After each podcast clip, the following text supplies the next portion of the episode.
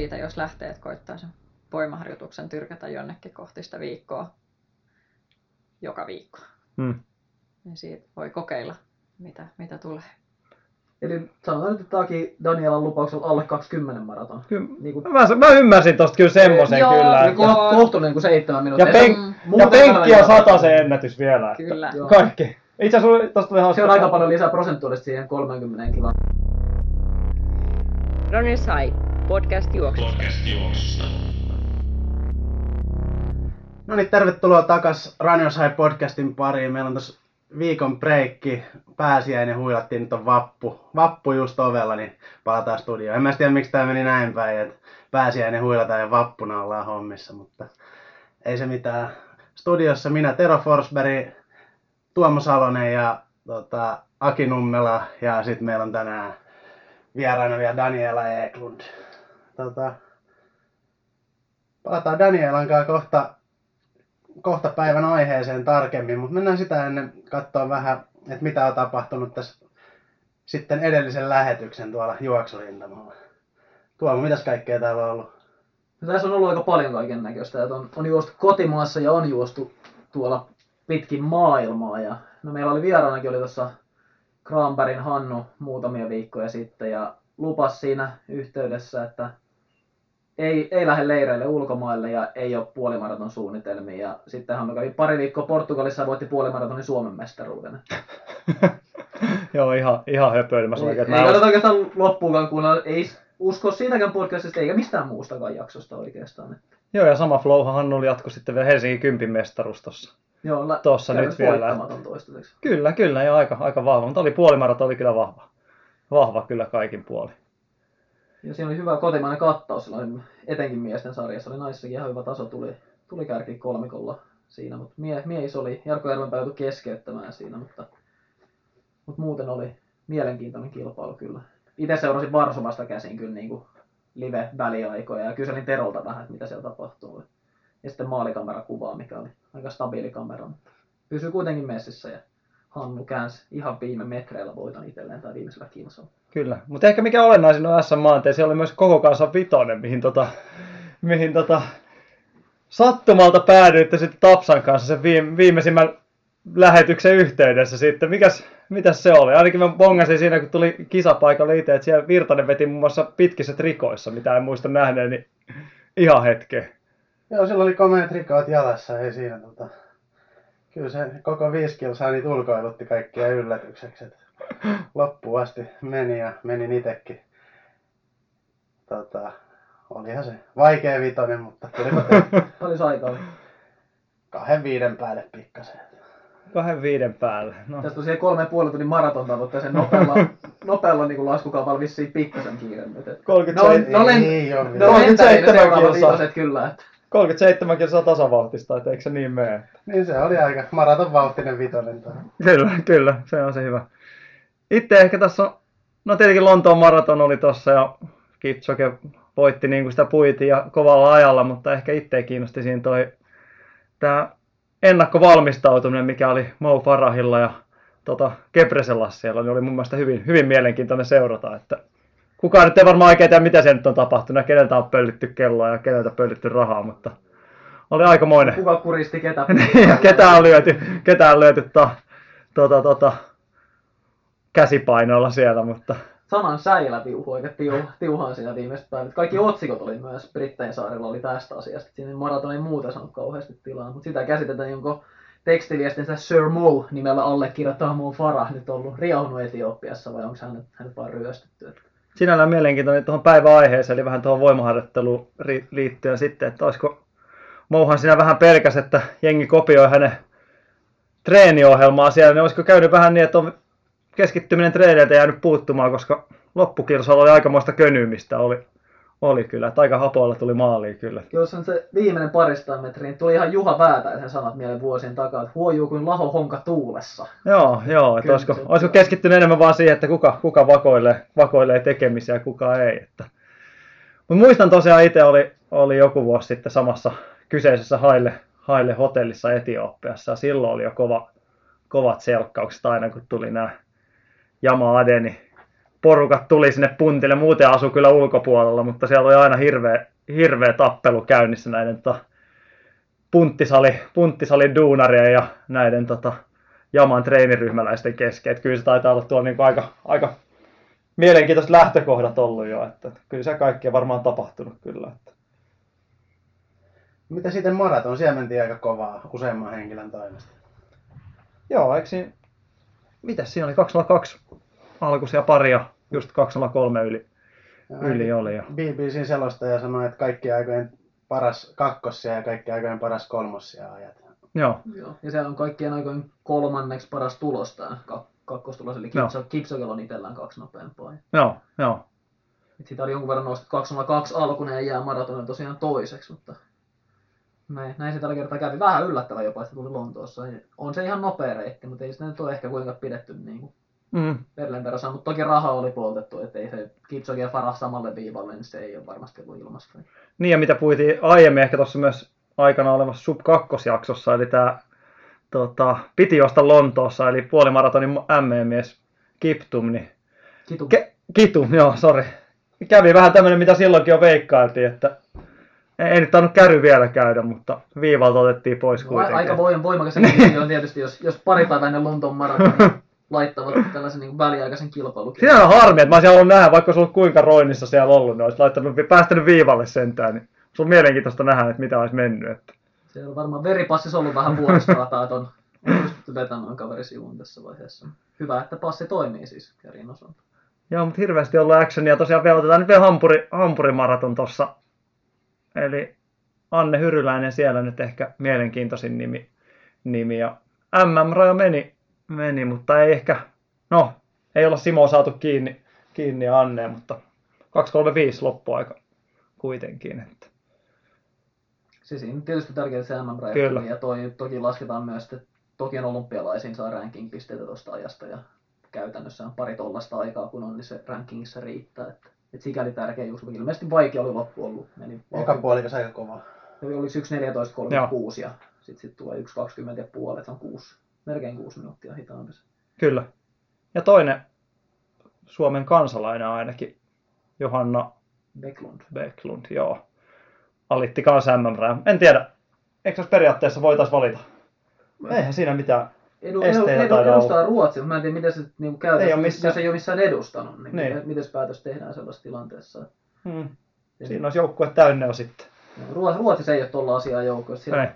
Fugbarilla, mikä oli 227 28, minkä juoksi silloin helmikuussa. Ja sitten Hanna Lindholm juoksi nyt 229 Hampurissa ja Mikaela Larsson 231 Lontoossa. Ja siellä oli Isabella Hendersonilla 234 ja Cecilia Nordbomilla 235. Että siellä, on, siellä on naisia rivissä kyllä nämä rajan alle. Saa nähdä, miten Ruotsi saa siitä järjestöä. Siellä olisi varaa antaa yksi Ahvenanmaalla Ky- kyllä, joo, kannattaisi melkein miettiä, että Suomen joukkueeseen. kyllä, kyllä. Ja Alisa Vainio tosi se, se Suomen, Suomen toinen tai kolmas. Joo, ei se taida- oikeastaan nopein aika toki tästä nyt tähän aikaan. Ja ei taida lisää vahvistuksia enää tullakaan. että Ei varmaan 237. Tässä on toki on, on nopeat maratonit, jotka alkaa olla pikkuhiljaa vähissä mm. kevään puolella. Kyllä, kyllä. Mutta joo, näistä nyt voitaisiin jorista taas vaikka kuinka, kuinka pitkään, mutta eiköhän, eiköhän mennä itse päivän aiheeseen, aiheeseen kanssa. Joo, studiossa on tohtoris naisia. Daniela Eklund, tervetuloa. Kiitos. Voit itse kertoa oikeastaan, kuka oot, mitä oot tehnyt, mitä teet nykyisin. Okei, semmoinen tiivis paketti. Ää, no mä oon tota, opiskellut Jyväskylässä liikuntatieteitä. Niin kuin mainitsit, niin tohtoriksi on väitellyt semmoisesta aiheesta kuin voima- ja kestävyysharjoittelun yhdistäminen. Eli tämmöinen hyvin ehkä käytännönläheinen aihe ja tota, mon, monia ehkä kiinnostava.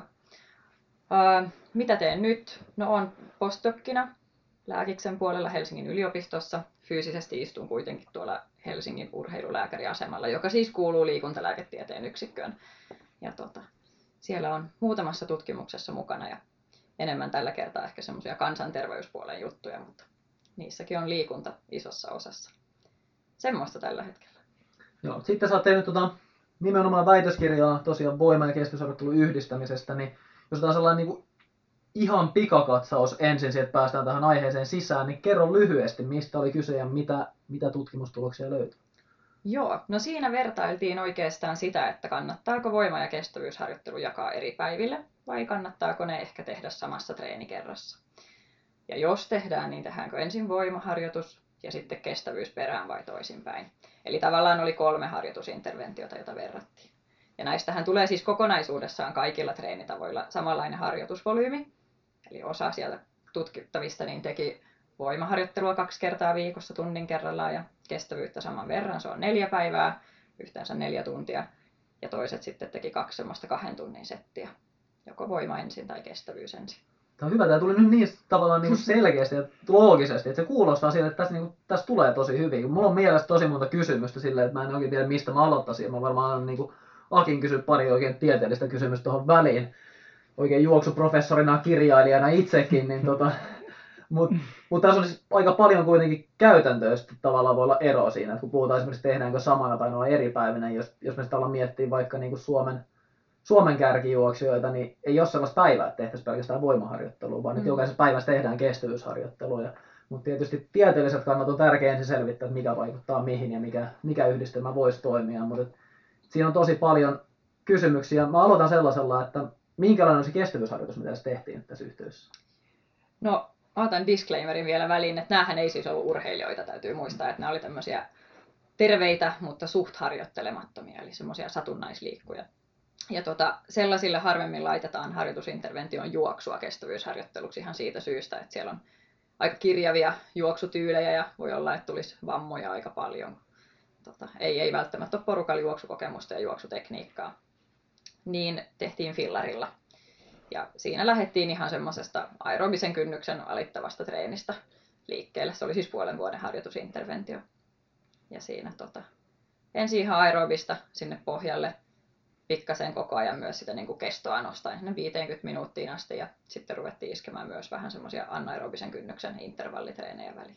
Aika tämmöinen perusprogressio. Tarkoituksena oli, oli saada VO2-maksia eli hapenottokykyä sinne niin kuin lisää. Ja sitten nämä tutkittavana että ymmärrettävästi ei ollut urheilijoita, jos mm. harjoitusmäärä on rajattu tuollaisen tuollaisen määrä olisi vaikea saada kovin kovia urheilijoita mukaan sellaisen, jos harjoitellaan neljä tai kaksi kertaa viikossa tuolla harjoitus. Mutta he kun alkoi tehdä vetoja siinä, niin silloin heille kestävyysharjoittelun balanssi. Me on paljon puhuttu täällä peruskestävyyden merkitys, sain sanottua aika nopeasti tähän alkupuolelle heti. Niin se on ollut tosi isossa roolissa meillä. Ja sitten jos me aletaan vetää vetoja harjoitusmäärä on kestävyyden osalta noin pieni, niin silloin meillä kestävyyden balanssi on, niin voisi olla niin kuin aika erikoinen sen kestävyyden mm. kehittymisen kannalta. Toki jos ei ole kauheasti harjoiteltu aikaisemmin, niin kehitys nyt tulee melkein millä harjoittelu tahansa, mutta siinä tulee vähän niin kuin erilainen kombo siinä loppuvaiheessa kuin mitä se on siinä ihan alkuvaiheessa ollut. Joo, joo, totta kai. Ja tota, nämä treenimäärät nyt oli ehkä vielä, sanotaan tähän väliin se, että, että ne oli sieltä liikuntasuosituksista oikeastaan napattu. Eli semmoiset kansalliset liikuntasuosituksethan suosittelee, että olisi se pari-kolme tuntia viikossa yhteensä kestävyystyypin harjoittelua, jos se on ihan semmoista kevyttä. Että sit mitä kovempi intensiteetti, niin riittää semmoinen tuntia vartti per viikko. Ja sitten voimaharjoittelua kaksi kertaa viikossa isoimmille lihasryhmille. Niin tämä oli niinku sieltä, sieltä tämä kokonaismäärä napattu. Eli toki siinä, jos olet harjoittelematon, niin silläkin kunto, kunto paranee, mutta sitten terveysmuuttujat heillä toki oli myös sitten siinä tarkastelun alla. Leikataan toista jälkikäteen pois, Joo. koska muuten me tulee puolen maraton koulusta porukkaa, jotka ensin vetää firmasählyä tunnin, onko se Cooperin testin päällä. Ja, si- ja sitten ne on täyttänyt ne suositukset, se on, on tosi rankka paikka sitten. Mm. Okei, okay, leikataan pois. Joo. Joo, tota, mitä, mikä on sitten niin tutkimustuloksissa sellainen tärkeä löydös, miten nämä pitäisi, kum, miten tehdäänkö eri päivinä, kumpaa tehdään ensin? Kyllä mä sanoisin, että eri päivinä se on aina helpompi. Siihen jää jokaisen harjoitusmuodon, eli kestävyys ja voima. Niin tota, niiden väliin jää aina palautumisaikaa. Ja varsinkin jos se on se 4, 5, 6 kertaa viikossa, niin, niin siihen jää niin kuin ainakin se vuorokaus väliin. Eli se on, se on niin kuin simppeli vastaus. Sitten jos halutaan yhdistää samaan treeniin, niin rupeaa vähän riippumaan, että mikä on se sun pääfokus. Eli jos, jos haluat, että voima kehittyy parhaiten, niin silloin ehkä kannattaa laittaa se siihen alkuun. Mutta sitten jos kestävyys on sun pääfokus, niin pitää miettiä sitten toisinpäin. Oliko siinä ero, tässä jos ne ylitetään saman harjoituksen, mä menen nyt taas sille puolelle, että harjoitusmäärä on jotain, sanotaan ainakin neljä kertaa viikossa, mutta jopa vaikka 10 tai 12 kertaa viikossa, niin kuin huipulla, harjoitellaan jopa kahta kertaa päivässä, niin oliko ero, kun ne yhdistettiin samaan, että oliko siinä tehoja mukana siinä kestävyysharjoituksessa vai oliko se vain kevyttehonen? Eli jos se tehtiin se kevyttehonen kestävyysharjoitus ja siinä voima verrattuna sitten tehdään kovatehon Joo, no sehän, sehän vähän tota vaihteli siinä tosiaan. Siinä oli sekä voimaharjoittelu periodisoitu, eli jaksoteltu, ja samoin sitten se kestävyys. Ja toki silloin yritettiin välttää sitä, ettei tulisi semmoista hirveän kovatehosta kestävyysharjoitusta ja semmoista kovaa hypertrofista voimaharjoitusta samaan jaksoon. Se on, se on ehkä se perisynti, se mikä, mikä, missä ne syö kummatkin toisiltaan eniten. Mm, ja Eli- si- si- siitä on jonkun Joo. verran niin tutkimustietoja Joo. olemassa, että sitä ei tavallaan ehkä siinä tarvikaan tutkia. Mutta sitten jos meillä oli niin kuin, näitä välimuotoja, että tehtiin kovatehoinen kestävyysharjoitus, mutta vaikka tällainen no, nopeusvoima tyylinen harjoitus, niin oliko, oliko siinä niin kuin ero verrattuna sitten, se olisi ollut vain kevyttä se kestävyys siinä samassa harjoitus? Mm, no tässä tutkimuksessa me oltiin säästetty se nopeusvoimatreeni oikeastaan sinne tota, herkistelyjaksoon ennen kuin heillä oli sitten välitestit ja lopputestit, mutta, tota, mutta kyllä se pääsääntöisesti olisi niin, että, että jos treenaat samassa treenikerrassa, niin jommasta kummasta tai jomman kumman treenimuodon intensiteetistä pitää vähän tinkiä. Eli, eli muuten se on aika, aika kuormittava setti ja mahdollisesti se väsymys, mitä keräät sillä ensimmäisellä treenimuodolla, niin kyllä se siirtyy sitten siihen seuraavaan, jos heti perään tehdään tämmöinen ranskalaistutkimus oli, missä suositeltiin, että kuudesta kahdeksaan tuntia pitäisi mielellään olla treenimuotojen välissä. 24 tuntia paras, sitten 6-8 tuntia seuraavaksi paras vaihtoehto ja sitten kaikista huonoin on se, että teet ne ihan samassa töötissä.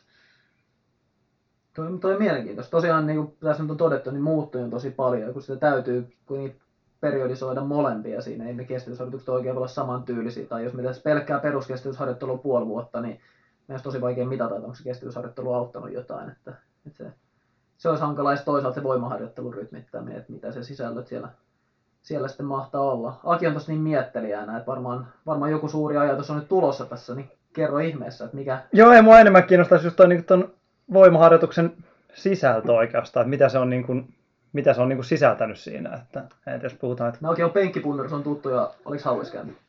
No penkki on, ei ole hetkeä tullut tehty, mikä tuossa Lukiossa oli sun bravuri vielä. jäi ehkä vähän, mä, kysyn sitten myöhemmin Joo, tuolla, että kun mä tuossa Helsingin Kympillä, palataan vähän vanhoihin podcasteihin, jossa, jossain luvattiin tästä kärryjuoksusta, juoksusta puhuttiin ja menin sitten juoksemaan, niin just tuossa sanoin, sanoin ennen lähetystä, että mulla loppui ihan ylävartaus toi potku tuossa työntäessä, työntäessä Helsingin Kymppiin tota lastenvaunuja läpi, niin mä palaan siihen vielä, että minkälaista tota voimaohjelmaa tämmöiselle niin kuin ehkä kärryjuoksijalle suosittelen, mutta tässä, niin kuin, tässä tota, itse näissä, näissä testeissä ja muissa, tai näissä tota, tutkimuksissa ja muuta, niin minkälainen, minkälaista voima, voimaa te teitte ylipäätänsä? Mitä se niin kuin sisässä se voimaharjoitus harjoitus siellä? No tota, siinä aloitettiin vähän tunnustellen, oli muutama viikko ensin aika, aika semmoista kevyttä kuntopiirityyppistä, ei mitään hirveän kuormittavaa. Siinä oli tietysti tarkoituksena se, että he oppii nämä liikkeet. Laitteissa tehtiin pääsääntöisesti, oli muutamia vapaiden painojen liikkeitä, mutta et se oli tämmöinen tunnustelu, tunnustelujakso. Sen jälkeen oli sitten, äh, olisiko siinä ollut 6-8 viikkoa semmoista aika hypertrofispainotteista. Ja sen jälkeen sitten neljä viikkoa maksimivoimaa päälle ja sitten pari herkistelyviikkoa siellä lopussa. Eli mentiin tämmöisessä noin 12 viikon blokissa. Sitten oli välitestit ja sitten toistettiin se. Eli siihen saatiin vähän, vähän kaikkea. Ja tarkoitus olikin, että saataisiin siinä oikeastaan kaikki nämä voimaharjoittelutyypit käytyä läpi. Että ehkä sitä normaalisti ei niin koko tota sykliä 12 viikkoon iskisi, mutta et kuten tuli todettua, niin tutkimuksissa on joku, joku fokus aina ja, ja tota, tässä haluttiin nähdä, että saadaanko heillä maksimivoimaa ylös ja myöskin sitä lihasmassaa kasvatettua, jos tehdään tämmöisiä yhdistelmätreenejä. Mitkä, mitä liikkeitä siellä käytettiin siinä voimaharjoittelussa? Öö, No, aika alavartalopainotteista oli, oli jalkaprässi, sitten oli näitä yhden jalan koukistusojennuslaitteessa ja myöskin bilateraalisesti, eli, eli kahdella jalalla tehtynä. Sitten siellä oli ylätaljaa, olisiko ollut pystypunnerusta. Nyt joutuu vähän miettimään, joku on sen verran monta vuotta tästä. Ja sitten oli, oli keskivartaloliikkeitä myöskin siellä. Näin nyt lyhykäisyydessä. Jotain varmasti unohdan. Joo. Vipunostoja. sellainen Joo, ka- ka- kattava koko vartalon setti, minkä pystyy niin Joo, kerralla käymään kyllä, läpi. kyllä. Ne oli semmoisia noin niin maksimissaan 50 minuutin settejä, settejä ne voimaharjoitukset. Minkälaiset verryttelyt siinä oli niin kuin alku ja loppu?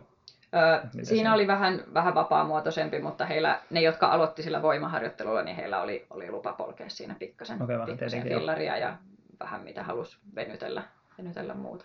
Kaikki harjoitukset oli kyllä ohjattu ja sitten muuten, eli siinä oli sitten kyllä kontrolli päällä, että kaikki teki sen, mitä harjoitusohjelmassa luki. Ja siinä tuleekin mielen- mielenkiintoinen tuossa, tullaan vähän siihen käytäntöön, että sitten jos, jos tehtäisiin tolleen niin kuin ihan sillä, että tehdään voimaharjoittelua, niin kuitenkin tulee jonkinlainen lämmittely jotain päälle, mutta ehkä niin kuin käytännössä käydään sitä ehkä enemmän läpi tuossa hetken päästä, mutta se on kestävyysharjoittelijalla, niin ehkä se voimaharjoitus ei silloinkaan ole ihan niin kuin yksin. Niin kuin Daniel tuossa mainitsi, se väsymys siirtyy sinne voimaharjoitusosioon, mutta jos on paljon kestävyyttä harjoitellut, niin 20, 25, jopa 30 minuuttia kevyttä aerobista, niin se ei ihan hirveästi väsymystä kyllä kerrytä. Et se, se ei niin kuin siinä mielessä, mutta sitten tietysti voi tulla lajikysymyksiä. Muista jotain tut- tutkimuksia nähneen siitä, että onko, onko juoksua vai pyöräilyä siinä ja miten se vaikuttaa siihen voiman kertymiseen. Niin, niin siinä voi tietysti olla eroja, mutta nekin on isossa kuvassa toisaalta aika pieniä. Jos me ajatellaan kuntoilijaa tai edes kilpakuntoilijaa, niin se, tehdäänkö se voimaharjoitus vai ei, niin se on se iso kysymys. Joo, se on ihan totta, mutta tota, monet just mieltää ehkä tämän kysymyksen, kun ne sanoo, että no joo, että eikö kestävyysharjoituksen voi tehdä ensin, että, että se on niin kuin se lämmittely. Niin toki, mutta silloin se lämmittely tarkoittaa sitä, että se on se intensiteetti aika alhainen, että se, että onko se sitten kehittävä kestävyysharjoitus, niin, niin se, on, se on eri asia.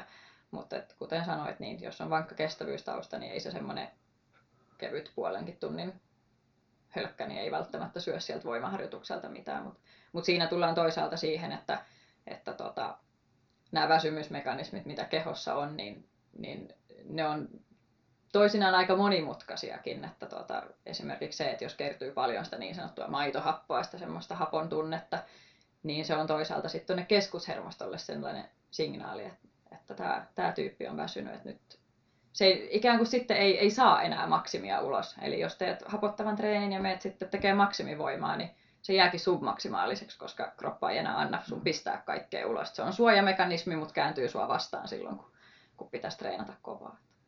Tämmöisiä, tämmöisiä pikkuongelmia voi olla, mihin törmää. No, me lähdetään vähän tässä nyt liukumaan entistä enemmän tuonne käytännön suuntaan. Tero on kanssa nyt paljon miettinyt tätä ja Tero on kuitenkin todennäköisesti tämän, tämän huoneen tai bunkkerin ainoa, joka on 100 kiloa ottanut tempauksessa. Niin kerro nyt vähän ajatuksia tästä voimaharjoitusta. Me ollaan muut oikeastaan vähän niin kuin noviseja tässä kuitenkin. Tota, tota, o- siitä omasta sadan kilon tempauksestakin on varmaan jo 15 vuotta melkein aikaa. Et hetki mennyt. Tota, silloin kun mä treenasin voimaa kunnolla, niin ei mua kiinnostanut kestävyyspuoli pätkääkään. Niin moukari heittää jakso. No, en, en mä varmaan yli viiden kuuden kilsan lenkkiä ollut koskaan ennen inttiä pahemmin juossut. Jotain kävelyä totta kai, mutta ju, ju, juosten sen enempää. Et nyt se olisi mennyt vähän päälaille, että nykyään tulee juostua, mutta sitten se voimatreeni jäänyt aika vähin. Tota, Kyllä sä tuolla jotain käyt joskus kolistelemassa. Et No, mitä sä siellä käyt? Käyt vaan niinku kilkuttelemassa niitä. vähän sen vanhasta muistista. Lukon reunalla. niin, no, että kuulostaisi jotain, että te- teet siellä kuitenkin.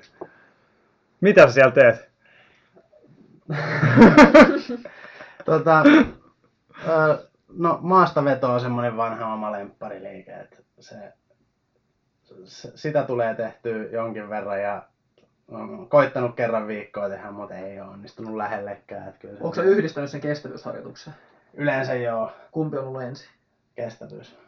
Onko se kova tehonen? Kevyt tehonen? Aina Ei- kova ei- tehonen. Kyllä se, Onko se kevyt tehonen siis kestävyys?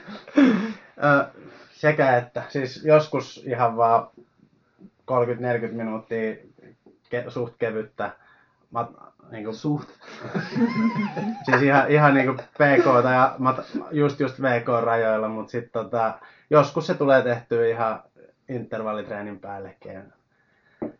Tota, tä, tässä itse asiassa tulee mieleen tämmöinen, mitä mä just äsken Daniela puhui, niin ihan kaverin puolesta ajattelin siis kysellä tämmöisen inhi- inhimillinen faktori tähän, että tota, jos on tavallaan, okei, okay, optimi on se, että sä te- erotat ne treenit, mutta jos sulla on niinku käytännössä vaihtoehtona, että jää sit niitä treenejä silloin tällöin tekemättä tai jotain, että jos, olisiko, ku, niinku miten tämmöinen, Jos vaikka kolme kertaa viikossa ehtii treenata. niin, sit- et, niin. Jos, jos, jos on rajallinen määrä aikaa ja sä tavallaan sun on helpompi aikataulullisesti tehdä ne samalla kertaa, niin onko se, kumpi sun mielestä on olennaisempaa? Se, että sä teet kaiken, vaikka sä tekisit ne siis kaiken su- suunnitellusti, vai se, että Joo. tota, Jättää Sit se- jonkun juoksun vaikka väliin. jättää juoksun väliin, kun ei nyt tällä viikolla ehdi tehdä sitä neljää kertaa, mikä olisi Hyvä kysymys. Ähm, tulee heti ekana mieleen vastakysymys. Se- Tai, tai ehkä tämmöinen, niin mitä lähtisin miettimään, että missä vaiheessa harjoituskautta ollaan, että mitä se niin kuin treenin sisältö just on. Eli minkä tyyppistä se voimaharjoitus on ja minkä tyyppistä kestävyysharjoittelua tehdään. Ja sitten miettisin sen perusteella, että, että ainakin ne kovat treenit, vaikka sitten kestävyyspuolelta, niin erottaisin silleen, että varmasti tekee ne palautuneena ja että pääsee niistä hyvin palautumaan. Ja sitten jos täytyy tehdä joku yhdistelmätreeni, niin laittaisin just sen, sen tota, voiman ja kevyen, kevyen jonkun mahdollisimman kevyen kestävyystreenin siihen. Ja silloin ehkä tekisin niin, että jos haluaisin nimenomaan, että se, se yhdistelmätreeni on, se painottaa sitä voiman kehitystä, niin kyllä mä tekisin sen ehkä ensin ja sitten rullailisin siihen päälle. Joo. Näin mä ajattelisin. Tässä tullaan vähän, me keskusteltiin jo ennen nauhoitusta tällaista. Mä poimin Twitteristä, Keijo Häkkinen oli vastannut tällaiseen tutkimukseen liittyvään kommenttiin, jotka, jonka toinen, toinen professorismies oli nostanut esiin. Se oli tutkimuksesta ollut havaittu niin kuin samanlaista sype, hypertrofiaa riippumatta siitä, että tehtiinkö paljon vai vähän voimaharjoittelua, se tehtiin vaan niin kuin high effortilla, että siinä tehtiin, tehtiin kovaa. Ja sitten Keijo oli siellä todennut, että tässä on aika monta, monta ongelmaa. Yhtenä oli se, että ne oli ei, ei harjoitelleita nämä henkilöt, jotka siihen osallistuu. Ja tästä tulee ehkä vähän siihen samaan kysymykseen tässä kolme kertaa viikossa, että jos taustaa on vähän, niin ylipäätään, että se, että tekee, ei välttämättä ole tietysti yhtä hyviä, mutta tuollaisessa tilanteessa voitaisiin kehitystä nähdä vähän joka tapauksessa. Että. Joo, ja mitä tuohon hypertrofiaan tulee, niin itse asiassa ää, jopa pyöräily, jos siinä on tarpeeksi kovat vastukset, niin saattaa harjoittelemattomalle niin aiheuttaa pientä hypertrofiaa, ei mitään hirveän suurta, mutta niin kuin joidenkin prosenttien lihaskasvua. Eli toki jos olet ihan harjoittelematon, niin kaikki ärsykkeet on uusia kropalle ja kroppa niihin reagoi. Eli siihen harjoitteluun joka tapauksessa perustuu, että aina koitetaan kuormittaa vähän enemmän kuin mitä aiemmin oltiin kuormitettu, mutta sitten kroppa tottuu siihen johonkin tiettyyn tasoon.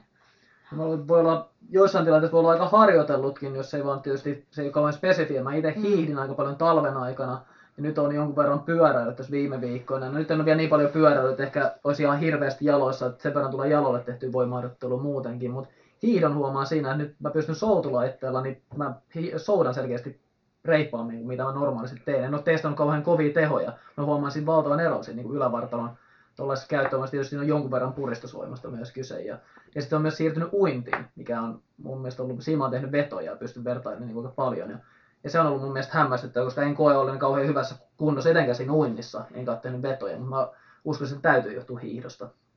Mikään, mikään muu mun mielestä ei selitä sitä, että mä olisin altaassa tällä hetkellä parempi kuin mitä mä oon ollut edellisenä vuosina, kun mä oon uinut enemmän. No, Kuulostaa ihan, ihan mahdolliselta varmaan siinä yläkropan osalta jonkinlaista. Ja ylä, yläkropan osalta en taita Joo. olla tietysti kauhean harjoitellut missään vaiheessa. Teen aika vähän kyllä normaali, normaalioloissa sitä, että se ei, se ei sikäli sinne liity ollenkaan. Tota, no Tero, Tero tuossa kysyikin ome, ei kun kaverin puolesta, kysyi noita kysymyksiä. Mulla on sellainen mielessä, että kun puhutaan tästä voimaharjoittelusta ja niin juoksijalla käytännössä, niin että, että harjoitellaanko levytankovoimaa vai laitteilla vai, vai tehdäänkö kehonpainoa. Että siinä on aika paljon vaihtoehtoja. Tuossa oli, tänään mainitsikin tutkimuksia, oli tehty tehty laitteissa, noin niin tutkimusolosuhteissa aika usein tehdään. Kyykky on vaikeampi standardisoida kuin, kuin prässiä, mutta standardisointikysymys ehkä joo, turvallisuuskysymys mm. myös. Eli tietysti jos meillä olisi ensin ollut vaikka näille oman väitöstutkimuksen tutkittaville, niin tämmöinen kuukauden crash course, että niin kuin tämmöisissä perusvoimaharjoitteluliikkeissä, että varmasti voitaisiin luottaa, että tekniikat on edes sinne päin, niin totta kai. Ähm, mutta laitteet on turvallisia, niin mun mielestä ei aloittelijoille ollenkaan huonompi, huonompi homma mennä tekemään prässiä suht turvallisesti jossain kuntosalilla, jos ei ole niin kuin jotain omaa valmentajaa paikalla tai ohjausta siihen, kuin se, että sitten menee yksin tekemään hirveillä painoilla tota, romut niskassa kyykkyä. Ja. Tää, tässä on niinku aika iso sellainen tavallaan valintakysymys siitä, että se olisi kuitenkin se, että olisi kilot niskassa, niin jouduttaisiin kannattelemaan sitä ja hakemaan tasapainoa Mm. keskivertoisessa pidot. Eli jos se tehtäisiin oikein, niin siinä tulisi paljon hyötyä, joita me ei siinä prässissä saada, Kyllä. jos se tehdään oikein. Joo, ja prässissä toki myös sit hankala se, mitä siinä kyykyssä kuitenkin painotaan, eli pitää saada, kun nousee ylös, niin se lantio eteen. Eli just se, että saa sen pakara-aktivaation mukaan, niin kyllä se istuen siinä jalkaprässissä jää vähän vähemmälle. Tietysti niitä on sellaisia prässejä myös, missä ollaan aika makuasennossa. Enemmän niin kuin takakenossa, niin missä kuitenkin työnnetään vaaka, vaakatasossa, niin ne on, ne on ehkä vähän parempia kuin sit ne ihan semmoiset tuolissa istuvat prässit. Se on vähän, vähän riippuu ehkä siitä, että minkälainen nostotekniikka tai kyykkytekniikka sulla on ja onko sulla opastusta siinä, että joku voi katsoa, että menee oikein. Miten saakin sun voimaharjoittelu, niin onko ollut, kuinka paljon tehnyt voimalihaskuntapuolta ja onko ollut kehonpainolla vai levytangolla vai laitteissa? No, aika, aika vähästähän se on ollut, että se on vähän, just sanoinkin tossa, että se on, se on hankala sijoitella, sijoitella aina vähän, mutta kyllä mä aika paljon niin kuin ihan, ihan vapaita painoja, vapaita painoja käytän tietenkin, tulee, tulee juostua aika paljon, paljon ja tehtyä, no tekniikkaharjoittaa ja kaikenlaisia hyppelyjä tulee tietenkin noissa coachaushommissa tehtyä kanssa aika paljon, mutta, mutta, hyvin, ei ole, ei ole kovin säännöllistä ollut missään määrin. Mä veikkaan, että se ei ole, en ole tosiaan ainoa varmaan, ainoa varmaan kestävyysurheilija ja kestävyysjuoksija, jolla se on vähän niin kuin jää sen sivu, sivuosaan. Kyllä myönnän, että siitä tulee hyvä fiilis, mutta se on aina vähän se, niin kuin se, just se sijoittaminen sinne ohjelmaan. Mullakin tämä oma treeni, treenifilosofia on vähän, vähän erikoinen välillä, että tulee välillä tintattu aika hevikin setti. Saattaa olla paljon, aika paljon tehoa ja paljon, paljon määrää yhteen päivään. Siitä saattaa mennä helposti niin kuin viikkokin melkein palautuessa. Ja se on vähän niin kuin, sitten taas tulee aika, kun on taas tämä 30 kiihtyvää tai vastaavaa mennä, mennä työntämään, niin se on vähän niin kuin hankalaa, että kun on suht hakattu olo monesti sen treenin jälkeen, että mihin sen sitten sinne oikein enää menisi laittamaan, että sitä, sitä mä oon vähän mietiskellyt tuossa itse, mutta, mutta mä että monet, monet noista myös kuuntelijoista vähän painii sen kanssa, että miten tässä niin pitäisi lähteä liikenteeseen, että pitääkö mun niin kuin mennä saman tien vetelee, vetelee kovia kyykkyjä vai onko esimerkiksi tämmöisen niin kuntopiiri treenaamisella, onko sillä niin kuin mitään tekemistä tuommoisessa normitreeniohjelmassa, viikko-ohjelmassa ja kenelle sillä on esimerkiksi. Miten monethan sitä tietenkin harrastaa. Joo, no ei se, ei se kuntopiiri tai tämmöinen lihaskestävyys, Niin. lihaskuntotyyppinen, ei se niinku huonosta ole, mutta vähän samalla tavalla kuin jos puhutaan pitkä tasavauhtinen lenkki tai kova joku intervalliharjoitus, ne on, ne on kaksi eri harjoitusta, vaikka ne on kummatkin kestävyysharjoituksia, niin voimaharjoittelutyyppejäkin on erilaisia. Ja se, mistä kestävyysjuoksussa loppupeleissä hyödyttäisi eniten, olisi se, että tehtäisiin sekä maksimivoimaa että sitä nopeusvoimaharjoittelua. Sen takia, että niillä saadaan sitä väljyyttä siihen juoksuun hermolihasjärjestelmän kautta. Eli vähän ehkä yleensä ajatellaan, että kaikki kestävyysharjoituksen tai tämmöisen niin kestävyyssuorituskyvyn parannukset tulee sieltä keuhkoista ja sydämestä. Mutta tota, mutta jos saadaan, saadaan sieltä hermolihasjärjestelmästä ikään kuin sitä impulssia, mikä tulee sieltä aivoista lihaksiin, että jos saadaan sitä, sitä vähän tota optimoitua, mikä sitten tapahtuu just tämmöisellä räjähtävällä ja todella raskaalla voimaharjoittelulla erikseen toki, niin tota, sillä, sillä saadaan lisää vähän kirjapua, pystytään tekemään niitä, niitä tempovaihteluita siellä juoksussa. Ää, niitä ei tietenkään voi tehdä ihan kaiken kestävyysharjoittelun kanssa yhdessä. Eli vähän tämmöinen niin kuin harjoittelu, että mit, jaksottelu, että miss, mitä painottaa missäkin harjoitusjaksossa.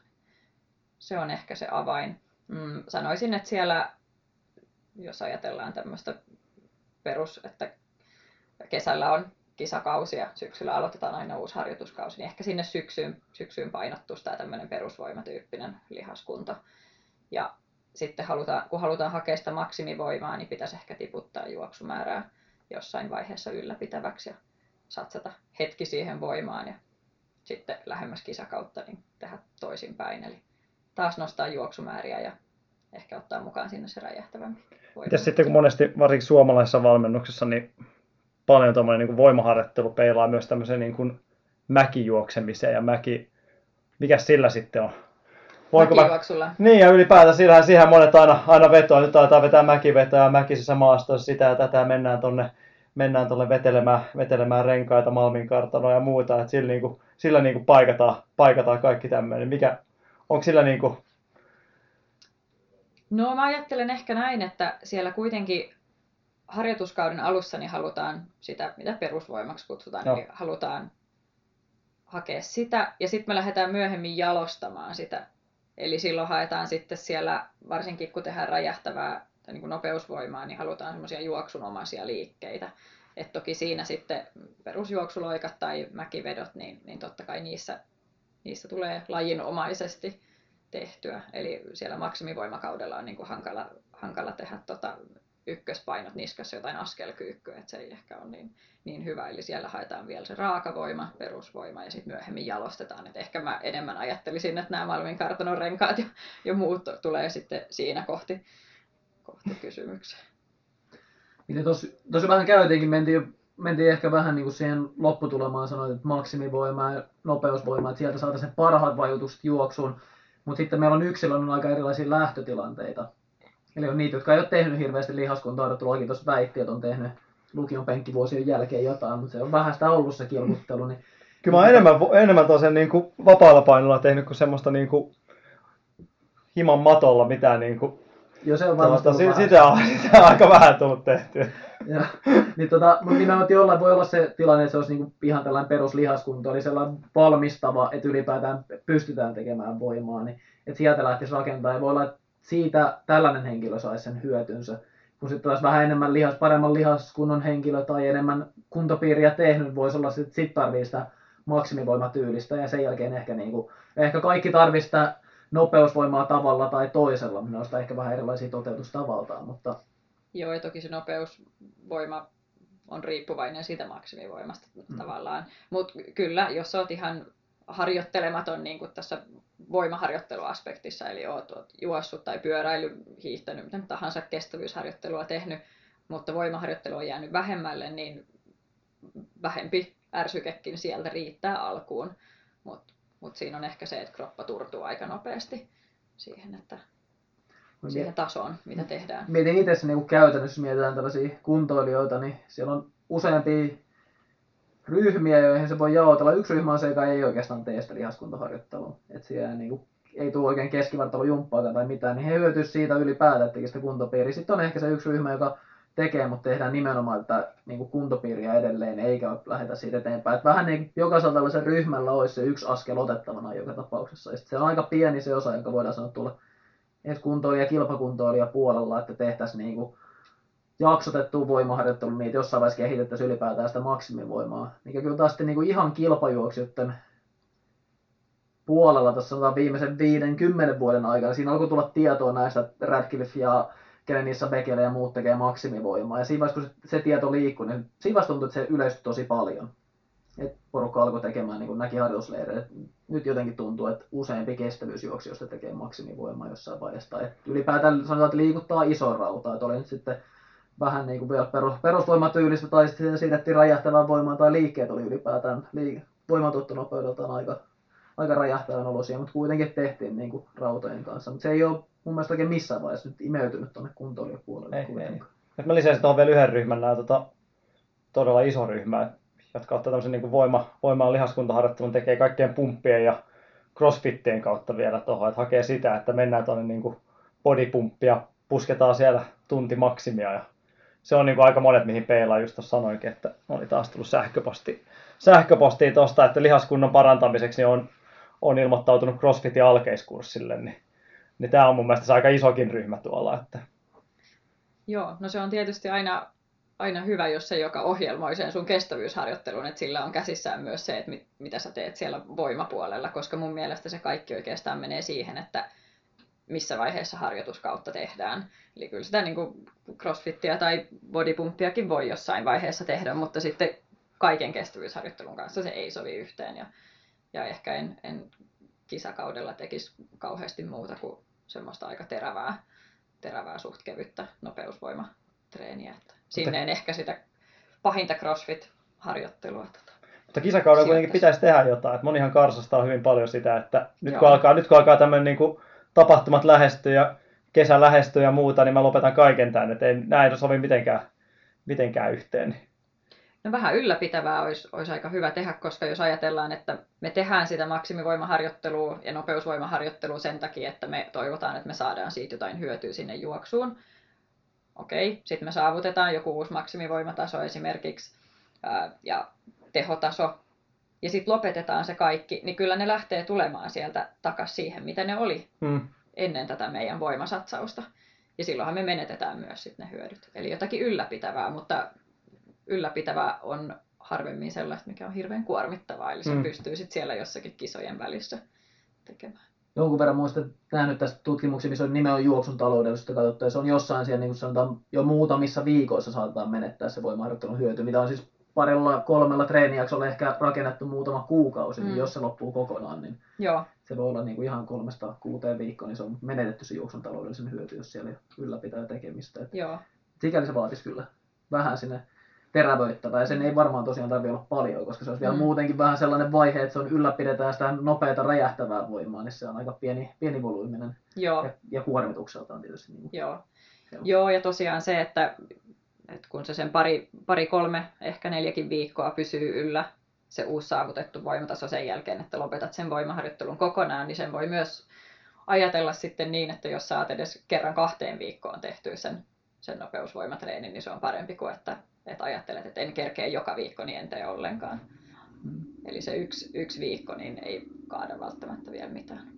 Tuo mitä Aki sanoi noista bodypumpeista ja muista, niin siinä tietysti tulee myös ylipäätään se ongelma, että ei pelkästään voiman harjoittaminen, mutta sitten kun on kovempi harjoitusvaihe, niin se on kuormittava harjoitus myös kestävyyden puolelta. Että se, Mm. se on niin kova tem, tehonen ja kova, kova tempo siinä, että se vaikuttaa siihen palautumiseen ja mitkä harjoitukset voidaan saada niin vaikka sen juoksun puolelta sitten siihen samaan, samaan harjoitusviikkoon mukaan. Ja ei palautumisaika riitä ja tulee tehtyä vaan niin kuin muutama kova harjoitus ja yksi pitkä lenkki ja sitten tulee aika, aika Niin. raaka sit koko Niin, ja sitten monilla, kun on valmiiksi jo puutteita esimerkiksi peruskunnon puolella aika paljon, niin vetää tämmöistä, niin kyllä siinä aika, aika solmussa näkee, että jengi on välillä. Että Joo, kyllä se hyvä peruskunto auttaisi ehkä sitä palautumista, sit, jos on tuommoisia kovempia, vähän ehkä suunniteltuja jopa tämmöisiä ylikuormitusjaksoja, mutta jos, jos peruskunto falskaa, niin sitten voi olla hankala, hankala vetää niin tuommoista settiä. taas päästiin tähän. Tämä on paras osa tästä. Se on hyvä, Että... päästään On. sen verran palautua niin tavallaan tällaisen jumpparyhmäliikunta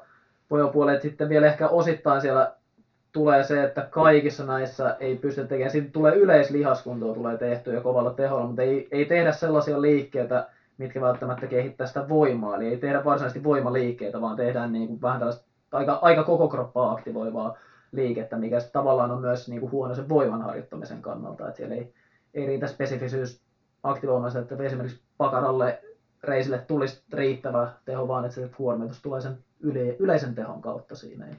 Joo, ja sitten toisaalta vaikka, vaikka oiskin semmoisia ihan hyviä liikkeitä, niin jos niitä siellä pumppitunnilla tehdään parin biisin verran uupumukseen asti, Mhm. mm-hmm. niin aina se tekniikkakin rupeaa jossain kohti falskaamaan.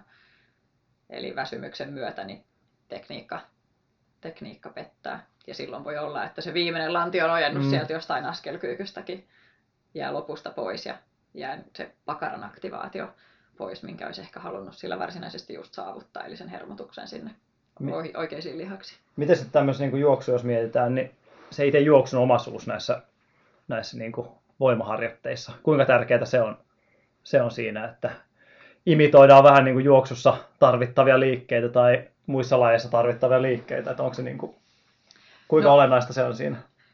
No kyllä nykyään ollaan enemmän ja enemmän sitä mieltä, että se on tosi olennaista, jos mietitään ihan yleisesti, että miten, miten kroppa oppii uusia liikkeitä. Eli hermoston kautta, sehän on ihan tuolla motorisella aivokuorella, mistä kaikki nämä liikekäskyt lähtee, niin siellä, siellä tota, menee uusia, uusia uria, kun opetaan uusia liikkeitä. Ja, ja se tarkoittaa myös sitä, että, että aina kun siellä joku, joku käsky sitä samaa tiettyä liikerataa hinkkaa, niin se tulee ikään kuin tehokkaammaksi.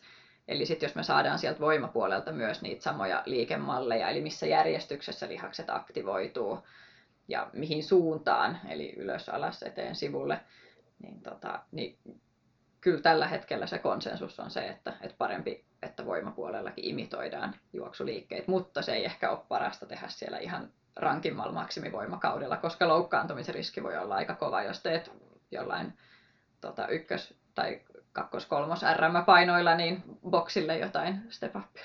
No nyt päästäänkin helppoa se, mitä yleensä meiltäkin kysytään. Nyt jos, nyt jos tämmöinen X-henkilö haluaisi parantaa tämä vaunuilla juoksu, juoksutulosta, niin se on perinteinen aina, kun meille kysytään, että no sanokaa vaikka nyt kolme liikettä, että millä mä nyt parannan tätä, että mä jaksan, mä jaksan puskea itse viimeinen viisi kilsaa, niin mikä tulee tämmöinen niin lajiomas ja ratasjuoksuliikkeet, heitäpä siitä nyt. No nyt ei ole ihan omaa erikoisalaa, mutta tota, Viimeinen No, on hyvä staattinen tämmöinen vaihto aina vasemmalta oikealle ja se on tiukka tota, jännitys päällä koko ajan ylävartalossa. Niin. No niin kai se äkkiseltään tuntuisi, että pitäisi treenata tavallaan niin kuin myös siinä liikeplaneissa, niin kuin missä, tota, missä tehdään. Eli staattista, staattista pitoa siellä, kyllähän formulakuskitkin levypainolla treenaa sitä niin kuin ratin Eli kääntämistä. yhden käden Niin. levypaino, no, se on Kyllä. 20 kiloa, 20 kiloa lähtee pyörittää. Mutta mut mä luulen, että siinä sun kyynärnivelessä on ehkä jotain liikettä myös, eli varmaan auttaa, jos olisi tehty niin kuin sekä ylös, eli ylössuunnassa vaikka pystypunnerusta ja samoin sitten myös niin kuin tässä tota, rinnalta eteen työntäen. Niin. No haastavaa, kun nää Joo. kehä heittää kyynärpäät, että tämä ei suoristukaan tää kyynärpäät. Mitä onko siitäkään hyötyä ja haittaa tuossa niin kärrytyönnössä? Niin, mutta sanoisin aina tuossa tavallaan, niin kuin, että sun penkkitulos oli liian huono. Tai kärry. Niin. Se No sanoi veikkaan, että rivien selkeästi. tiputti sen Siinä mä veikkaan, että se on Vai- sit parhaista mä ajoista. Niin Kyllä se 10 kiloa varmaan maksimit pudonnut siitä, kun se on Voiko se pudota niin paljon? Kyllä mä veikkaan, että se on aika lähellä. En ole, en ole tehnyt, en ole tehnyt, että se on, se on. Tuo On aika kova. edelleen, että alaspäin tulee hyvin kuin. Itse asiassa muuten tästä tulee hauska, hauska tota, aasisilta siihen Farahin ja Gebren. Tota, penkkiennätys on muuten täältä Haile Hotellilta, täältä kyseiseltä punttisalilta on muuten, muuten to, varmaan tämä korkea ilma auto. Se oli joku 72,5 kiloa muistaakseni, mutta kyseinen puntti, se ei, ei kyllä, ei vedelty kyllä mou, ei heitetty muuta kohti kyllä niitä painoja. Kyllä mä olen aika tyytyväinen silloin. Mutta joo. Ma- matkitko, matkitko muuta siinä kuitenkin? Ei, sen? en nähnyt, mutta tää oli tota, mikä tää oli tää, tää Tonni Vitosen hirmu, sanon nyt Adenin valmennettava Algerian mies. McLuffy. Joo, sehän siellä paino menemään. Että se- ei, ei, kyllä, ei kyllä mun mielestä kyllä ihan noudattanut kyllä näitä vinkkejä, mitä tässä on ollut. Et en kirjoittanut paperille, mutta kyllä oli, kyllä oli niin epämääräisen näköistä tekemistä, että, että en tiedä missä, missä muilla punttisalilla sitten tehdään tätä, tätä kyseisiä harjoitteita, mutta siellä ei ainakaan tehty kyllä. Että. Mac Attack on varmaan Adenin ryhmässä syönyt ruispuuroa. Kyllä mä veikkaan, veikkaan vähän, mutta oli, oli aika, aika erikoisia liikkeitä. Ihan hauskan näköisiä sinällään, mutta Akin tuosta penkkitulosta palataan vielä sen verran, että täällä on, täällä on yksi tällainen vähän niin kuin yleinen katsojakysymys ensin tähän alkuun. Meillä on muutama voimakysymys tuolla tullut ja tässä on tällainen voimaharjoittelun määrää koskeva kysymys, että mikä, mikä olisi niin kuin oikea tai riittävä määrä. Monesti näissä tutkimuksissa, vaikka niitä olisi niin siellä on kuitenkin sellaista kaksi kertaa viikossa. Laitetaan se voi tällaiselle viisi kertaa viikossa harjoittelu, joka tähtää maratonin, eli sinne kaksi kertaa laittaminen. Vielä jätetään niitä, että ei yhdistetä sitä kestävyyttä ja voimaa, että vaikka siellä tehtäisiin verryttelyä, niin ettei se kestävyyden määrä tavallaan kärsisi, kun se on aika oleellinen siinä maratonharjoittelussa. Niin me tuossa puhuttiin, että lähtötaso vaikuttaa, kaikki on hyvästä, jos, jos lähtötilanne on nolla, mutta mikä olisi sellainen niin kuin järkevä ratkaisu? Pitäisikö sitä rytmittää, väli tehdään vai jopa kaksi kertaa, jos väli tehdään vain kertaa vai? Joo, no mä, mä ehkä siinä puhuisin sen puolesta, että jossain vaiheessa, niin just jos määrä muodostuu ongelmaksi, niin sitten tota voi, jos ei nyt joka viikko, niin ainakin silloin tällöin myös tiputtaa vähän sitä kestävyysharjoittelun määrää, koska ei se viikossa kuitenkaan lähde myös niin kuin kaikki hankittu kestävyyspuolen suorituskyky niin tippumaan. Eli pitäisi ehkä uskaltaa rytmittää myös sillä tavalla, että tiputtaa, esimerkiksi määrälaatuperiaate toimii muutenkin aina kaikessa kestävyysharjoittelussa, niin voisi toimia tässä sama niin kuin ajattelutapa, että silloin kun on enemmän voimatreeniä, niin vähän tiputaan kestävyyspuolelta toisinpäin. Sitten mulla on toinen tällainen kysymys. Tämä tulee itse asiassa aika Suomen kärkijuoksijat. Mä tiedän useampia ihan kansallisen kärjen juoksijoita, jotka on ne EM-tasolla, jotka tekee voimaharjoittelua usein vauhtikestävyysharjoituksen jälkeen. Eli vauhtikestävyysharjoitus mm. juostaa, tehdään loppuverryttely, sitten tekee voimaharjoituksen. Ja, ja tota, tämän perusteena on yleensä se, että he haluaa saada pitkän palautumisajan siitä voimaharjoituksesta, koska se saattaa olla vähän elimistöä tukkiva. Ja että halutaan, että kun pääharjoituksena on esimerkiksi tiistai, torstai, lauantai, niin jos tehdään tiistai VK päälle, niin sitten saadaan melkein kaksi vuorokautta ennen kuin tehdään seuraava tehoharjoitus juosten. Mutta se VK-harjoitus kuitenkin jonkun verran nostaa laktaattia, se on, se on tehokas harjoitus, niin se ei ehkä niin kuin, se olisi optimipaikka kehittää sitä voimaa ainakaan. Ei se ehkä optimi, mutta, mutta ei se nyt kaikkein huonoinkaan mun mielestä ole. Että tota, just se, että kuitenkin semmoisen rankan voimaharjoituksen, vaikka maksimivoimaharjoituksen jälkeen, niin hermosto saattaa olla sen tutkimusten mukaan 48-72 tuntia ei nyt poissa pelistä, mutta mutta ainakin vähän, vähän potkittuna nurkkaan, niin eli tota, vielä koittaa palautua siitä, niin se on tavallaan ihan oikein ajateltu, että haluaa siihen, siihen pitkän palautumisen. VK-treeni, joo, ehkä vähän laktaattia, jos siihen VK ja puntin väliin saa sen puoli päivää, niin ehkä, ehkä se olisi se paras mahdollinen. Joo, näin, näissä on nimenomaan ollut sitten Sama. otettu samaan harjoitukseen. Et Mä Joo. oon itse taas on jonkun verran sellaista, että en, no, en välttämättä VK-treeninkään päivä. No on, on ehkä siihenkin, mutta että on ollut just, että tehdään aamupäivällä joku tehokkaampi juoksu ja sitten ehkä niin kuin illalla tehdään Mm. aika helppo, tai sanotaan, että kokonaisrasitukseltaan helpohko voimaharjoitus, Mm. niin se on sinänsäkin saattaa olla teho, tai sitten se on seuraavassa aamussa. Mutta siinä ei saa yhtä pitkää palautumisaikaa toki sitten niiden tehojuoksujen välillä. Ja No jos on joku VK1, niin ehkä se on, ei se ole niin paha kuin, että jos ollaan sitten siellä ihan niin kuin MK-puolella. Mä, mä itse järkeisin ne, että kun tässä on kyse niinku siis, sanotaan pitkän matkan juoksusta, juostaan niinku, yl, ei mailerin matkoja, vaan pidempiä matkoja, niin heillä on sellainen tilanne taas on lähtötason osalta, että se, että se voimaharjoitus ylipäätään tehdään jossain, niin se kehittää, niin se osuu on tossakin. Mutta sitten joo. jos ollaan edes mailereissa saati vähän pikajuoksun puolella, niin se voimaharjoituksen rooli olisi niin paljon merkittävämpi, että silloin sitä ei voitaisi yhdistää tuohon, vaan sitä rytmittää se koko viikko tavallaan eri tavallaan. Joo, se on totta, että on juoksijoita ja juoksijoita, että tota, tai matkoja ja matkoja Niin, se, se sanotaan menee näin. niin isolla, isolla jillä niin. mailereita ja pienellä jillä niin maratonareita. Monenlaisia juoksijoita. Sitten meillä on tullut kuulija, katsoja, lukija kysymyksiä. Oliko Terolla siellä joku, joku poimittavana? Joo, jatketaan tästä, kun VK mainittu, niin tota, Kalle Rovaniemeltä laittoi, että joskus tuntuu, ettei VK-juoksu toimi, jos on tehnyt paljon voimaa samalla harjoitusjaksolla. Mistä tämä johtuu? Paljon voimaa. Riippuu tota, minkälaista voimaa on Kalle mahtanut tehdä, mutta toki jos se on tosi raskasta voimaharjoittelua, niin, niin siinä just se hermoston, hermoston palautuminen vie aina, aina oman aikansa. Ja sitten VKssa on jonkin verran jo ehkä vauhtia mukana, niin se, se, tota, se juoksun taloudellisuus, mä luulen, että, että se saattaa kärsiä, kärsiä siinä. Ja tietysti jos yksinkertaisimmillaan juoksun taloudellisuus tarkoittaa vain sitä, että kulutat vähemmän energiaa jollain tietyllä matkalla, niin Kallella, jos on juoksun taloudellisuus on kovan voimaharjoituksen takia kärsinyt, niin hän kuluttaa sitten vähän enemmän energiaa siihen, eli silloin ehkä kokeekin, että ei toimi. Mä muistan, että mulla on itsellä joskus ollut sellaista tuolla niin syysharjoittelussa, että kun on tehnyt voimaa pari kertaa viikkoon, niin nimenomaan tuntuu, että kunto alkaisi olla aika hyvä ja on saattanut juosta jotain maantiekisojakin, ne on mennyt hyvin. Mutta nimenomaan itse asiassa vauhtikestävyysjuoksu on silleen, että se ei, ole, ei ehkä vauhdillisesti ollut kauhean hyvä ja se on tuntunut aika nihkeältä. Ja sitten se on saattanut kerralla mennä eteenpäin, että kun se on lähtenyt. Että on, et onko siinä jotain niin tavallaan syytä siitä, että siellä olisi joku tällainen, että kova voimaharjoittelu tai paljon voimaharjoittelu, että se tukkii, tukkii hiusverisuonistoon niin, että se kerää laktaattia eri tavalla siinä PK-juoksussa, tai et, vai onko se vaan niin fiiliskysymys siitä, että ei ole tottunut siihen voimaharjoitteluun siinä vaiheessa?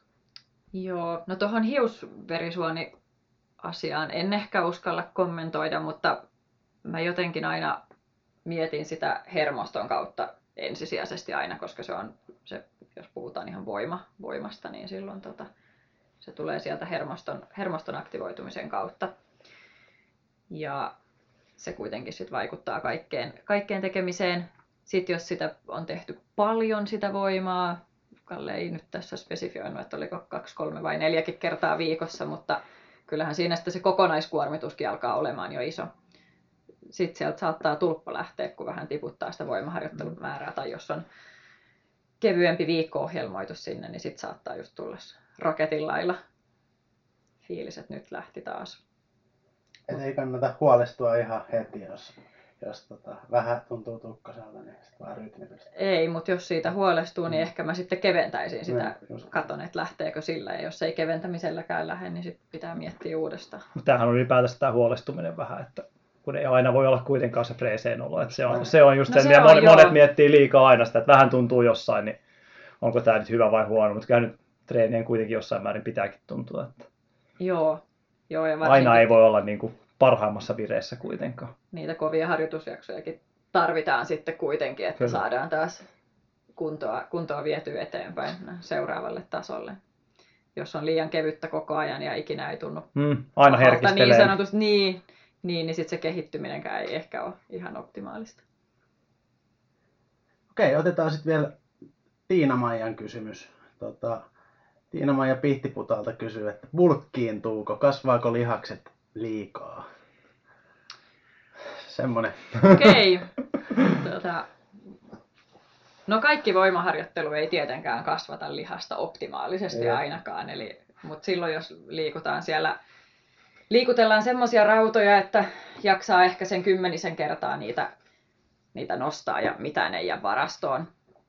Ja sitä tehdään paljon ja tulee siinä semmoista niin sanottua happofiilistä, niin se on sitä hypertrofista voimaharjoittelua, joka kasvattaa kaikkein niin kuin tehokkaimmin lihasta. Ja jos semmoista teet, niin joo, tulee lihasmassaa, mutta mä epäilen, että liikaa sitä ei vahingossa tuu, mikä nyt sitten kenellekin on liikaa. Mutta jos tekee kaiken optimaalisesti voimaharjoittelun osalta, niin semmoinen puolisen kiloa voi tulla kuukaudessa sitä lisää. Sekin on jo tosi paljon. Ja silloin puhutaan, että oikeasti tehdään kaikki ruokailun puolelta, oikein Mm. levon puolelta ja ehkä ei tehdä mitään muuta kuin sitä voimaharjoittelua, eli optimoidaan koko se lihaskasvuprosessi, niin mä, mä en usko, että vahingossa tulee, tulee liikaa. Ei No, Tiina Maijalle ei. eikä, eikä ehkä hänen miehellensäkään, eli sukupuoleen katsomatta. Tää, tässä on, tää on sellainen vähän niin kuin, tavallaan yleinen pelko, vähän niin kuin, että ei Mm. tehdä, ehkä just tällä niin kuin kunto, kuntopiiriä tekevällä kestävyysharjoitteluporukalla, niin on se, että ei mennä kuntosalin puolelle, ettei Mm. bulkkiinnu ja lihakset kasva hirveästi, mutta osin myös se, että kun kestävyysharjoittelu on riittävä määrä, niin se, se vähän myös osaltaan estää kyllä sitä, että sitä lihasmassaa pääse kertymään ihan hirveä, hirveitä määriä siinä samalla, vai? Niin, nehän on vähän, ne lähettää vähän vastakkaisia signaaleja ehkä kropalle. Eli kestävyysharjoittelu syö energiaa, on niin sanotusti katabolinen, vähän kehoa hajottava, rikkova ää, tai kudosta rikkova. Sitten hypertrofinen harjoittelu lähettää anabolisia eli rakentavia signaaleja, eli ne vähän vetää eri suuntiin. Tämähän on yksi, yksi näistä voima- ja kestävyysharjoittelun yhdistämisen tämmöisistä peruskysymyksistä, että, että voiko lihakset kasvaa, jos tekee kestävyystreeniä. Vastaus kyllä ne voi, mutta ei ehkä optimaalisesti, ei ehkä ihan niin paljon kuin että jos tekisi pelkkää voimaharjoittelua.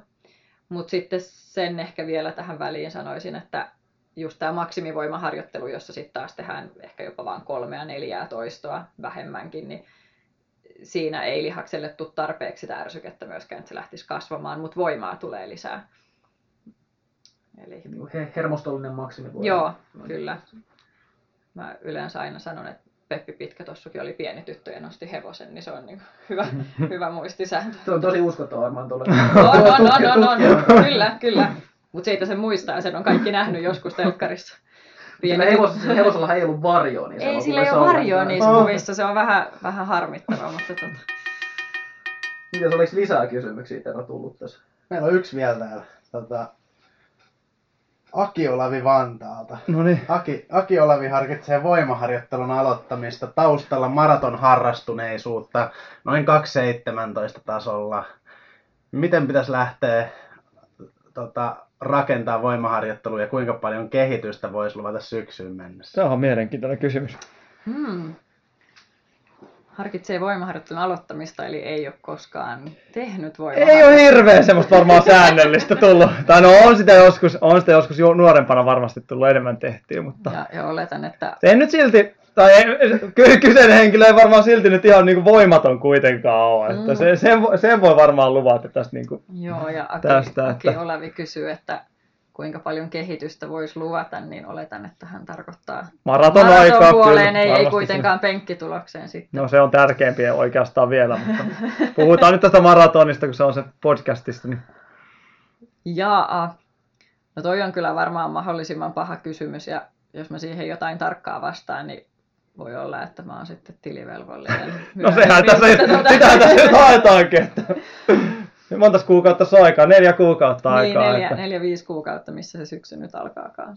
Mutta periaatteessa jos ajatellaan semmoinen esimerkiksi tilanne, että ei olisi millään niin kuin kuntopiiritasolla, että on Mm. niin kuin hyvät, hyvät periaatteessa Pohjat. lähtökohdat, mutta ei ole niin kuin hirveästi niin kuin säännöllistä tekemistä ollut, niin oikeastaan siihen liittyen, mitä varmaan tuo niin kuin esimerkiksi kilpakuntoilupuolella Mm. on aika paljon, että hyvä tilanne periaatteessa monella, mutta ei ole semmoista niin kuin niin kuin tiukkaa, niin mitä siinä niin kuin, No olisi niinku minuuttimääräisesti tämmöistä kyllä, niin on sen verran nössö, että mitään en uskalla sanoa, mutta, tota, mutta mä luulen, että, että siitä voimaharjoittelusta voi kuitenkin saada aika paljon apua just niihin harjoituksiin, mitkä ruvetaan juoksemaan siellä niin kuin ehkä jopa ylikisavauhdilla silloin, kun jostain jotain alimatkaharjoittelua just sen takia, että se taloudellistuu. Niin tota, voisi, voisi olettaa, että syksyyn mennessä voisi saada Eli Ni- sadan metrin aika, sadan metrin aika siis on ainakin paranee. niin, no joo, jos, jos tota, se on jäänyt vähemmälle, se ihan, en tarkoita tietenkään ihan näin maksimivauhtista, mutta, tota, mutta kaikki mikä tehdään kisavauhdilla ja yli, niin kyllä, kyllä jos siihen taloudellisuuteen saa, saa apua, niin se, se sitten Tässä tullaan jos niin, aika voimakkaasti siihen yhteen meille lempiäisi niin se yksilölliset erot tässä. Mhm. Kyllä, Niin kuin, joo. mikä, mikä olisi se maksimivoiman taso, missä ollaan, että kuinka, onko sen parantamisesta hyötyä vai pitäisikö se tehdä siellä enemmän niin kuin nopeusuojan puolelle, että juoksun taloudellisuus ylipäätään paranisi. Ja se ehkä ihan niin kuin kuntoilijakuntoilijoilla niin on selkeämpää, koska mm, heillä on vähän joka osa-alueella on aika paljon kehittämistä, niin periaatteessa ei välttämättä tarvitse sitä voimaa voi kehittyä, vaikka ei tekisi ollenkaan voimaa voi kehittyä, vaikka Mm. tekisi, ke- keskittyisi tavallaan pelkästään sen kehittämiseen. Kilpakuntoilla on sitten ehkä vähän selkeämpää, että jos tätä voimaharjoittelua tehty, niin siellä aika harvoin ehkä on taloudellisuus sellaisissa lukemissa tai voimaharjoituksissa, Mm. siellä voi olla, niin kuin, tämä voisi olla jopa selkeä. Mutta sitten taas tuolla niin kuin, ehkä tällainen noin 2.17 maraton tasolla, niin se ei ole välttämättä enää niin selkeää, että, Niin. vaikka jos tehnyt paljon voimaa, niin että näkyisikö siinä, ainakaan näkyisikö tuloksessa, vaikka sen taloudellisuuteen ehkä pieni muutos tulisikin. niin. Ja, ja kuitenkin sit mitä edistyneempi tai parempi, miten sen haluaa ilmaista on, niin silloinhan se on aina paljon enempi yksityiskohtien viilaamista joka tapauksessa treenissä ja niin kuin ihan siinä, että miten se treeni ohjelmoidaan. Et jos, jos sä oot treenannut vähän sinne päin ja et ole missään hirveän hyvässä kunnossa, niin semmoinen pienikin tsekkaus auttaa ja voit saada ihan pikkujutuista niin paljon, paljon lisää sinne suorituskykyyn. Mutta olennaista olisi esimerkiksi Mm. ajatella sitä, että joka viikko tulisi jotain tehtyä kuitenkin. Että, Mm, että, että se olisi, se, siitä voisi niin kuin hyvin lähteä jo. Lähteä. Et monellahan on sitä, että ei niin kuin tosiaan tule tehtyä oikeastaan mitään. Tai se kerran Kyllä. kuukaudessa tai jotain tämmöistä saattaa olla. Että. joo. joo, no siitä jos lähtee, että koittaa sen voimaharjoituksen tyrkätä jonnekin kohti sitä viikkoa joka viikko, Hmm. niin siitä voi kokeilla, mitä, mitä tulee. Eli sanotaan nyt, että tämäkin Danielan lupauksella alle 20 maraton. Kyllä, Niin kuin, mä, mä ymmärsin tosta kyllä semmoisen Joo, kyllä. niin Että, kohtuullinen kuin seitsemän ja, minuuttia. pen, Mm. ja Muuten penkki on tällä sata se ennätys vielä. Että Kyllä. Joo. Kaikki. Itse asiassa tuosta tuli hauska. Se on aika paljon lisää prosentuaalisesti siihen 30 kiloon, mitä täällä Just itse asiassa eilen katselin Instagramia tuossa, mikä tietenkin tärkein tämmöinen niin kuin lähde on näissä, niin David Nilsson, joka nyt vetäisi, mitä se oli, 2.13 Hampurissa maraton. Oli vielä 2.09 vauhdissa puolimaran, niin pullisteli tuossa tota, vi- viikko sitten, että oli uuden vuoden lupauksen tehnyt, että tekisi kerran tänä vuonna lihaskuntoharjoittelua. Ja nyt oli jonkinlaista tota, pölkkyjen heittelyä sitten jossain harrastellut, niin no, kyllä sitä näköjään. En tiedä paljon siinä sitten olisi varaa sitten vielä. Mä oon enemmän katsonut Ruo- Ruotsin puolelta myös mutta Daniel Stoli Instagramissa. Sie- siellä on ollut, nyt en muista tarkkoa lukua, mutta sanotaan, että ainakin 400 kiloa maasta Aika vedossa kovia, joo.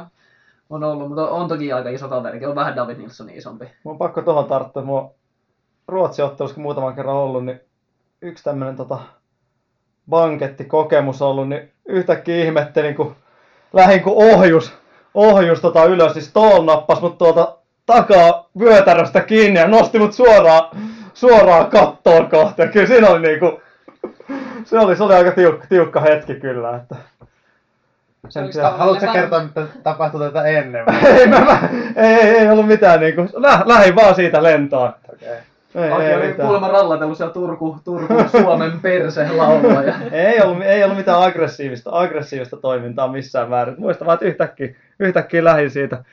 Oli kyllä tiukka ote kuitenkin, mutta kyllä voimaa löytyy, että voin, voin luvata. Et en tiedä, miten sitten maratonstoolilla lähtisi tähän yhdistettynä. Voit haastaa. Joo, kyllä, kyllä, joo. Se ei varmaan ole sen maksimivoiman puolella enää, mutta hakee kehitystä juoksutaloudelle. Voidaan mennä siihen nyt seuraava, seuraavassa jaksossa, että miten kyseiset henkilöt sitten voi sitä maratonia parantaa, että mikä Niin. siinä on se paras, paras tohon yhdistettynä. Se voi olla, että se menee sinne kävelypuolelle. Joo, kyllä, kyllä se voi olla. Sellaista tänään voimapuolelta. Jäikö jotain sanomatta? Kyllä varmaan jäi, mutta oli kyllä aika, aika tiukkaa setti joka tapauksessa. Joo, tää oli hyvä paketti. En mä tiedä. Musta tosi mielenkiintoista kamaa. Kiitos Daniela. Kiitokset. Kiitos. Vai tuliko sulle vielä jotain? Oliko? Haluatko tiivistää kaiken tähän niin Kaiken. lauseeseen tai jotain? Kyllä tää tulee varmaan veikkaa, että tulee kysymyksiä tämän jälkeen, mitä mun nyt pitäisi Älä tehdä. pelkää voimaharjoittelua. Se on aika... Tai jälkeen Da- Daniela ja Tero menee yläkertaan vetää matolla ensin hapot ja sen jälkeen voimaa päälle. Joo. Ja katsotaan tarttuuko se. Tuo oli kyllä aika hyvä, hyvä, hyvä kommentti. Kyllä täällä ei, ei, sitä pitäisi kyllä pelätä kyllä missään määrin. Että se on kyllä, näin se on. Okei. Okay. Siitä lähdetään jatkamaan. Akikin aloittaa voimaharjoittelua. Mä ajattelin, mä olisin, mä olisin tässä mennyt nyt saman tien vähän.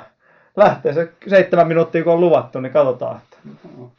Se on hyvä. Kaikki keinot käyttää. Kyllä.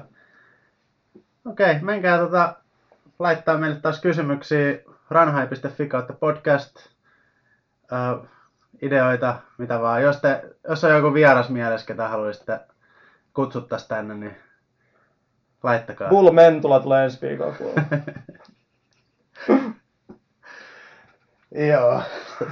Ja sitten myös Ranjoshain Facebookin kautta voi laittaa ja tietysti Ranjoshain podcasti oma Insta-tili, ottakaa seurantaa ja tota, pistäkää sieltäkin ihan mistä haluatte niin kysymyksiä. Kiitos. Hyvä. Kiitos. Moi moi. Yes, kiitoksia. Moi. Runners High, podcast juoksusta. Podcast juoksusta.